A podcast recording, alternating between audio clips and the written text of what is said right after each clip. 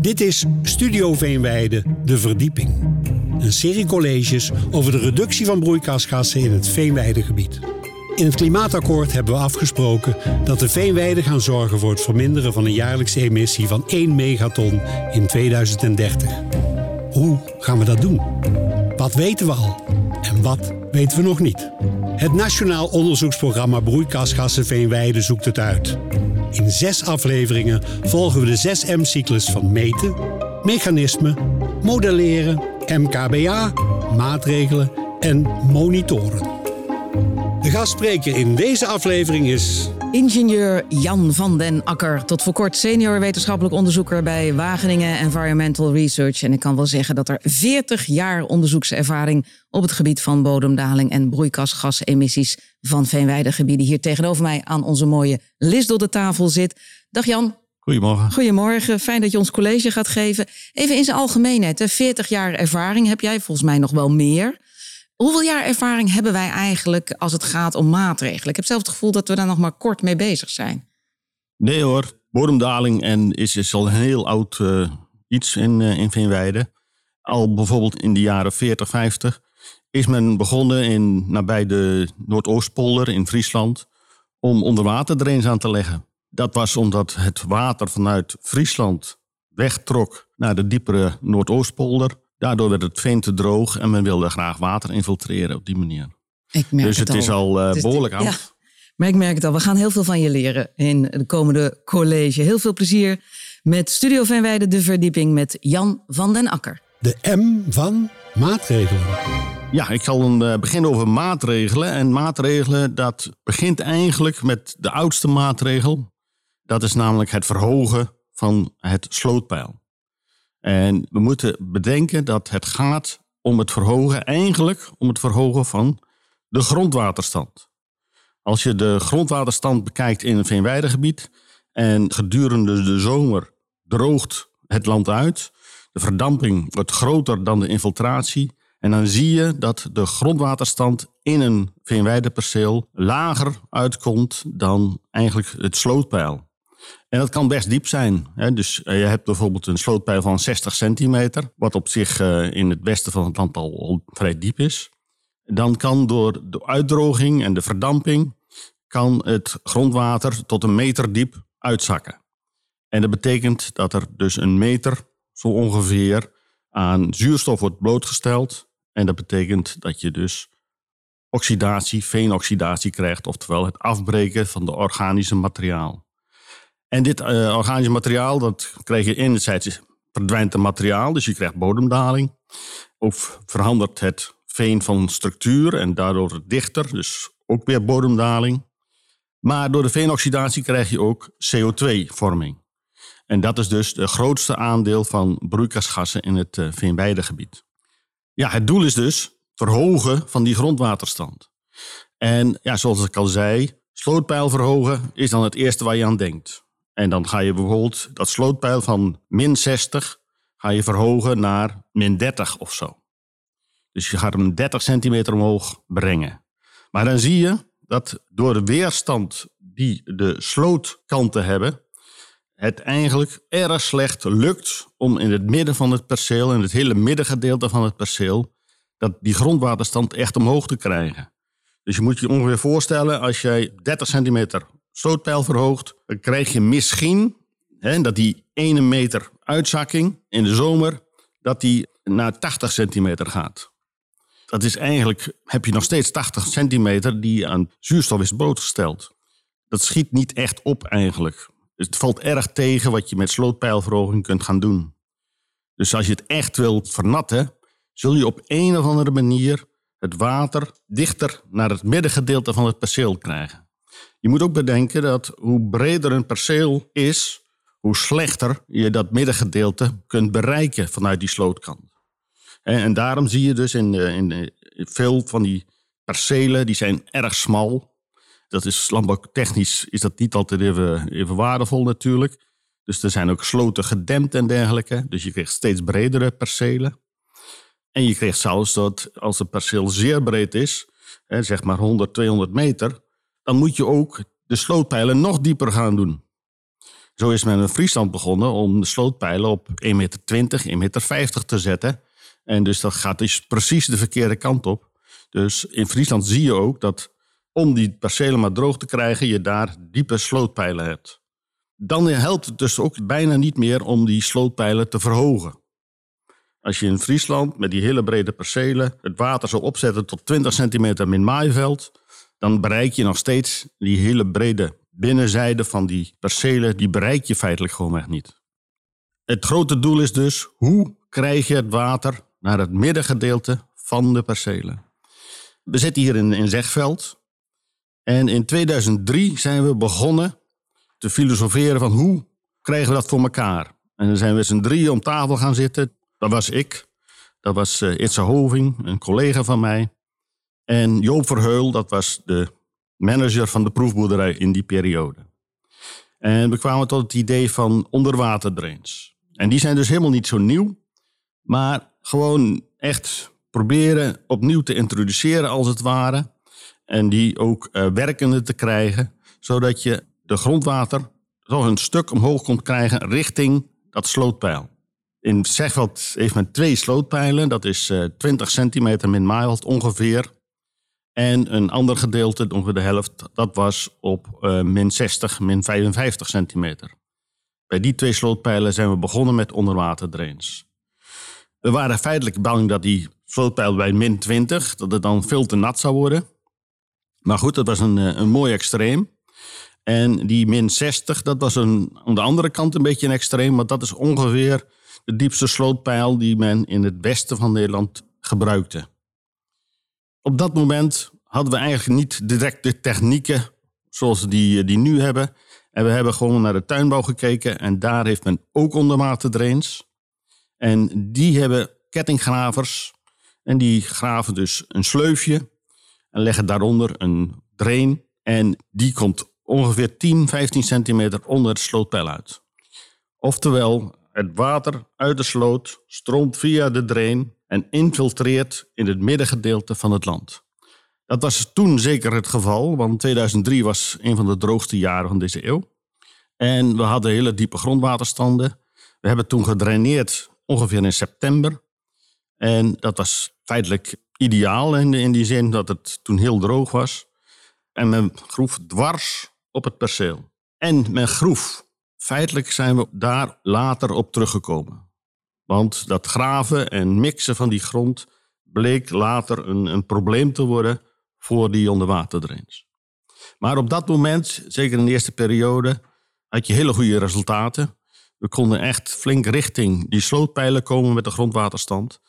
En we konden dus die grondwaterstand verhogen van die 1 meter naar zo'n 40 centimeter min maaiveld bij de hoge pijlen en slechts 70 eh, bij de lage pijlen. En dat, dat was eigenlijk best wel een uh, succes. We zijn toen ook begonnen met bodemdalingsmetingen. En het bleek ook uh, na een aantal jaren, want je moet echt lang meten, dat we ongeveer de bodemdaling wisten te halveren. Die was bij het hoge pijl was die ongeveer 5 mm per jaar. En bij het diepere pijl was dat ongeveer 10 mm per jaar. En dat wisten we dus wel zo ongeveer te, halveren. Dus dat, op zich was dat best wel uh, een, een succes. We begonnen wel in de gaten te krijgen dat ze, die drains op den duur slechter begonnen te werken. En dat hebben we vooral geweten aan twee zaken. Eén, door dat graven met die kettinggraver was al dat fijne materiaal. Daardoor slipte de, de drains eerder dicht, als het ware. Verder was het ook, we hadden dwars op gedraineerd. En daaruit bleek dat de mondingen in de sloot, die werden te vaak eigenlijk beschadigd. En dan kreeg je uiteraard ook een verstoring. Wat we daarvan geleerd hebben is eigenlijk, ga sleufloos draineren, hè, die drains leggen. En ga ook in de lengte van het uh, perceel draineren. Zodat je eigenlijk veel minder van die mondingen hebt. En later zijn we ook gekomen op het punt van, uh, ja, breng die drains ook samen in een collector drain. Zodat je feitelijk maar één of twee punten hebt waar het water wordt, uh, wordt ingelaten zodat je op die manier ook, ook veel meer bescherming kunt bieden aan het infiltratiepunt vanuit de sloot. En zodat je dat ook uh, beter kunt regelen. Dat was dus het begin eigenlijk van onderwaterdrains. Vervolgens hebben we ook nog uh, manieren gevonden om eigenlijk die effectiviteit ook uh, te verbeteren. Namelijk door in de zomer het slootpeil te verhogen. Want je wilt druk hebben op je drains. En dat kun je in eerste instantie bereiken vrij gemakkelijk door het verhogen van slootpijlen. In de zomer is het niet zo'n probleem. Uh, het perceel wordt niet te gauw te nat. Dus je kunt feitelijk het, het slootpeil best wel een, een eind verhogen. En bijvoorbeeld van min 60 naar min 30 gaan met jouw slootpeil. En dan betekent dus dat je 30 centimeter extra druk op jouw drain hebt staan. En dan krijg je veel gemakkelijker een hogere grondwaterstand. Dat was eigenlijk dus een soort begin van een volgende fase in de drains, in de waterinfiltratiesystemen, zoals ze dat nu tegenwoordig noemen. En dat zijn de drukdrains. En met de drukdrains gaan we zelfs verder. Dan hebben we een, een put. We zeggen, we willen geen slootpeilverhogingen. We willen geen gemanipuleerd met dat waterstand in de sloot. Maar we gaan vooral kijken naar dat we echt die druk alleen op die drains krijgen. En min of meer onafhankelijk worden van die sloot. Dat zijn dus de drukdrains met putten, pompputten zoals dat heet. Dat is eigenlijk een hele ontwikkeling geworden. Grote nadeel is wel dat die veel duurder zijn. Maar grote voordeel is dat ze dus veel effectiever zijn. En als je dat bekijkt van effectiviteit versus kosten, dan is dat zeker eh, de moeite waard. We vonden uit dat we moesten zorgen dat die putten, hè, die kun je tot ongeveer maaiveld vullen. Uiteraard kun je die hoger vullen. Maar zo gauw je een put hoger vult dan het uh, maaiveld, dan kun je problemen krijgen met eigenlijk een doorslag vanuit de drain naar het maaiveld. En dan krijg je natte plekken in jouw perceel. En zo gauw dat eenmaal begint te stromen, dan, dan kan het alleen maar erger worden. Want je kunt je voorstellen, er is een scheurtje, daar begint water te lopen. En dat blijft lopen en dat betekent dat het scheurtje steeds wijder wordt. En dan krijg je dus echt een, een soort wel in je perceel. Dus je moet voorkomen dat je de pijl in de put hoger gaat maken dan eigenlijk het maaiveld. En daarbij moet je ook rekening houden dat het maaiveld helemaal niet vlak is. En dus veel van de percelen die liggen bijvoorbeeld hol. En zo kan het middengedeelte van een perceel kan wel 10 centimeter lager liggen dan de randen van het perceel. Dus je moet echt zorgen dat je je richt op het diepste gedeelte van jouw maaiveld ook. Dus jouw pijl in de put wordt echt gelimiteerd door het maaiveld. Anderzijds, er zijn natuurlijk natte perioden. En dan wil je zorgen dat de grondwaterstand juist wat daalt, zodat je wat drogere grond krijgt. En dat ook in de momenten, de, feitelijk, dat er ook vee in het land komt of dat je wilt maaien. En dat kun je met zo'n pompput ook realiseren. In dat geval pomp je het water uit de put in plaats van dat je het erin pompt. En je zet het pijl ongeveer 10 centimeter boven de drains. Je moet er absoluut voor zorgen dat je niet onder de drains gaat pompen. Want zo gauw je dat doet, komt er lucht in de drains. Waar lucht is, loopt geen water. En dat betekent feitelijk dat je een, een min of meer verstopte drain eh, gaat krijgen. En de infiltratiecapaciteit sterk terugloopt. Uh, Verder heb je ook dat lucht, als die eenmaal in een drain zit, krijg je er heel moeilijk uit. Dus het is absoluut voorwaarde om te zorgen dat een drain geen lucht bevat. Er is een heel meetprogramma geweest met gewone drains, referentie, met drukdrains, om te kijken wat het effect op de grondwaterstand is. En we kunnen nu, dat is de laatste vier jaar ongeveer, is die proef geweest. Ja, dat is eigenlijk dus de laatste ontwikkelingen die we, die we kenden, die zijn daar toegepast. En we zien dat inderdaad die drukdrains, hè, dat we echt goed op een streefpeil van 40 centimeter min maaiveld kunnen krijgen. Het is dus een, een kwestie van goed regelen. En goed regelen houdt vaak in niet te veel regelen. Zo gauw je te veel gaat regelen, dan, dan begin je achter te lopen of voor te lopen. Dus feitelijk moet je het simpel houden en zorgen dat je, een, eh, als je het water erin wilt hebben, dan zet je het pijl gewoon hoog, tot aan maaiveld ongeveer.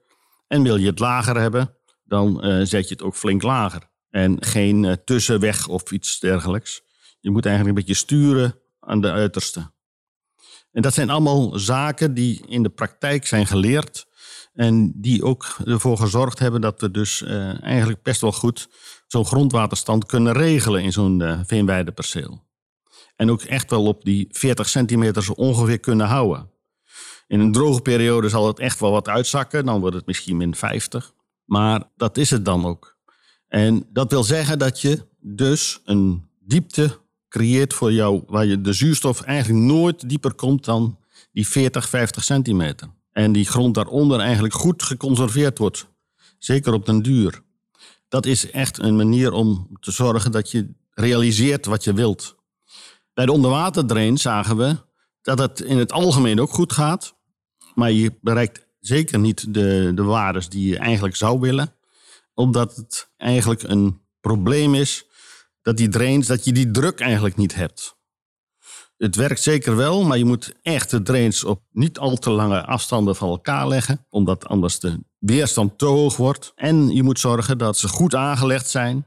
Er mag echt geen hobbel in zitten of iets dergelijks. Dat komt vaak voor op het eind of zo.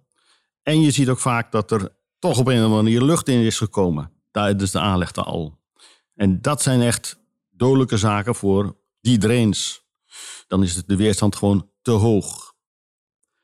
Wat zo dit betreft dan echt de technische aanpak als het ware met drains. Blijkt dus echt wel eh, effectief te zijn. Nadelen zijn uiteraard, ja, je stopt toch een wat, wat plastic in de grond. Hoewel er wel afbreekbare drains eh, zijn uitgevonden tegenwoordig. Ander nadeel is, het is de techniek. Je bent, bent meer bezig met techniek. De ene boer zal wat meer hebben dan, uh, dan de andere. Die, dus daar zit toch wel een zekere weerstand soms. Anderzijds zijn er ook mogelijkheden voor bijvoorbeeld een nog hogere grondwaterstanden in het creëren in het land. Maar dan moet je ook gaan overstappen op andere teelten. En het is dus best mogelijk om dat water tot op het maaiveld te brengen. Dat is goed, dat kan. Maar dan is er natuurlijk geen, eh, geen grasgroei meer mogelijk. En dan kun je denken aan andere teelten. En dan denk je aan hele traditionele teelten, zoals, zoals riet. Maar ook, uh, wij zitten hier aan een, een lisdoddentafel, gemaakt van lisdodden. Ja, lisdodden, ook een waterplant. Er zijn ook drijvende planten, zoals uh, azolla, die dus voor voer zouden kunnen worden gebruikt. Het heeft allemaal de kenmerk, je zet de boel onder water, letterlijk. Daar zitten echter wel een aantal problemen bij. Als je iets onder water zet, dan krijg je ook andere broeikasgassen dan CO2, namelijk methaan. En je zou ook lachgas kunnen krijgen. Die twee zijn veel sterkere broeikasgassen dan uh, CO2. Er zijn mogelijkheden, maar we moeten echt nog beter uitzoeken wat zijn eigenlijk de uh, andere broeikasgassen en hoeveel worden die eigenlijk. Een mogelijkheid, het verhogen van water kan, maar je moet rekening houden dat er zit heel veel nutriënten in die bodem. Je moet ook rekening houden dat het extra water kost. Hoe hoger het water in de grond staat, hoe meer er wegzijgt naar, de, naar diepere gebieden, naar de, echt naar de diepere ondergrond. Dus het kost meer water. En ook krijg je dat eigenlijk zo'n moerasgewas eigenlijk meer water verdampt dan, eh, dan gras. Dus daar zitten ze limieten aan. Dus dat zijn de mogelijkheden voor planten. Gewas die in water eh, groeien, die dan weer voor eh, bouwmaterialen kunnen worden gebruikt. Riet is natuurlijk een bekend voorbeeld. Lisdodden, ja, dat is enerzijds kan er bouwmateriaal en isolatiemateriaal worden van gemaakt. En anderzijds kan het zelfs, als je te veel hebt, kan het als veevoer worden gebruikt. Hoewel niet in die mate als, als gras. Een andere mogelijkheid om de bodem te beschermen tegen afbraak is een laag klei of zand erop. Want we weten dat klei op zich complexen kan vormen met het veen. En die complexen die maken dat de afbraaksnelheid van dat veen afneemt. En dat afnemen van die afbraaksnelheid, in het laboratorium is dat wel bewezen, maar dat moeten we nu dus ook gaan proberen in het veld. En dat wordt ook momenteel ook geprobeerd in het veld. Klei wordt in de sloot uitgespreid. Dan denk je, wat nou? Nee, dan wordt er vervolgens dat slootwater met klei, dat mengsel, wordt uitgespoten over het land. En zo wordt er eigenlijk een, een fijne laag klei wordt in de bovenlaag van het veen gebracht. In de hoop en de verwachting dat het een complex vormt, die klei met het veen. het organisch materiaal en zo de afbraaksnelheid zal, uh, zal verminderen. Maar daar moeten we echt nog aan meten. Zoals ik al zei, in het laboratorium werkt het. We zien ook dat niet elke klei even goed werkt. Dus uh, hoe het in de, in de praktijk gaat worden, dat, uh, dat moeten we nog meten. Jan, dank je wel. Wat mij opvalt is dat je het meest lang stil bleef staan bij het slootwaterpeil en de waterinfiltratiesystemen. Verwacht je daar het meest van? Of zeg je van, van die andere maatregelen weten we nog te weinig? En uiteindelijk wordt het een plus, plus, plus pakket? Het wordt, denk ik, uiteindelijk zeker wel een soort plus, plus, plus pakket. Maar ik ben veel ingegaan op die slootpeilverhoging, omdat dat eigenlijk de traditionele manier is. En veel mensen denken daar ook aan als de manier om uh, het veen te beschermen. Ik gaf aan dat het niet zo effectief is eigenlijk, of minder effectief dan gehoopt. En die onderwaterdrains is eigenlijk iets omdat we daar eigenlijk het meest aan gedaan hebben. En het verst zijn. Er zijn ook centrifugering voor het aanleggen van die drains. Want het is dus ontzettend belangrijk dat die goed worden aangelegd. Zodat ze ook goed kunnen worden onderhouden bijvoorbeeld. En ook een kwaliteit hebben. Want wat je ziet in de praktijk, wordt al gauw wordt er de afstand tussen die drains wordt veel te groot gemaakt. Dan zie je dus dat, dat midden tussen die drains is het nog heel diep, die grondwaterstand. Ja, maar uiteindelijk wordt het plus, plus, plus, begrijp ik. Uiteindelijk wel. Maar je kunt ook denken aan combinaties. Ik bedoel, dan heb je bijvoorbeeld het natte gedeelte langs de sloot. Dan heb je bijvoorbeeld listdodden. Wat op zich al vrij natuurlijk is. Zodat je er ook goed bij kunt. Hè, om te maaien en dergelijke. En verder in het land heb je het, uh, gewoon het gras zoals traditioneel. Je hebt veel te vroeg afscheid genomen volgens mij. Want nu is het oogsten. nou, wij hebben ook geoogst. Heel fijn, eh, Jan, dat je ons college wilde geven. Dank je wel, Jan van den Akker, voor dit college. En voor de luisteraar wil je meer weten? Luister dan ook naar de serie Studio Veenweide met veldreportages en studiogasten. En natuurlijk ook naar al die andere colleges, die andere M's in deze verdiepingsserie. Nogmaals dank voor het luisteren. Warme groet vanuit Zegveld.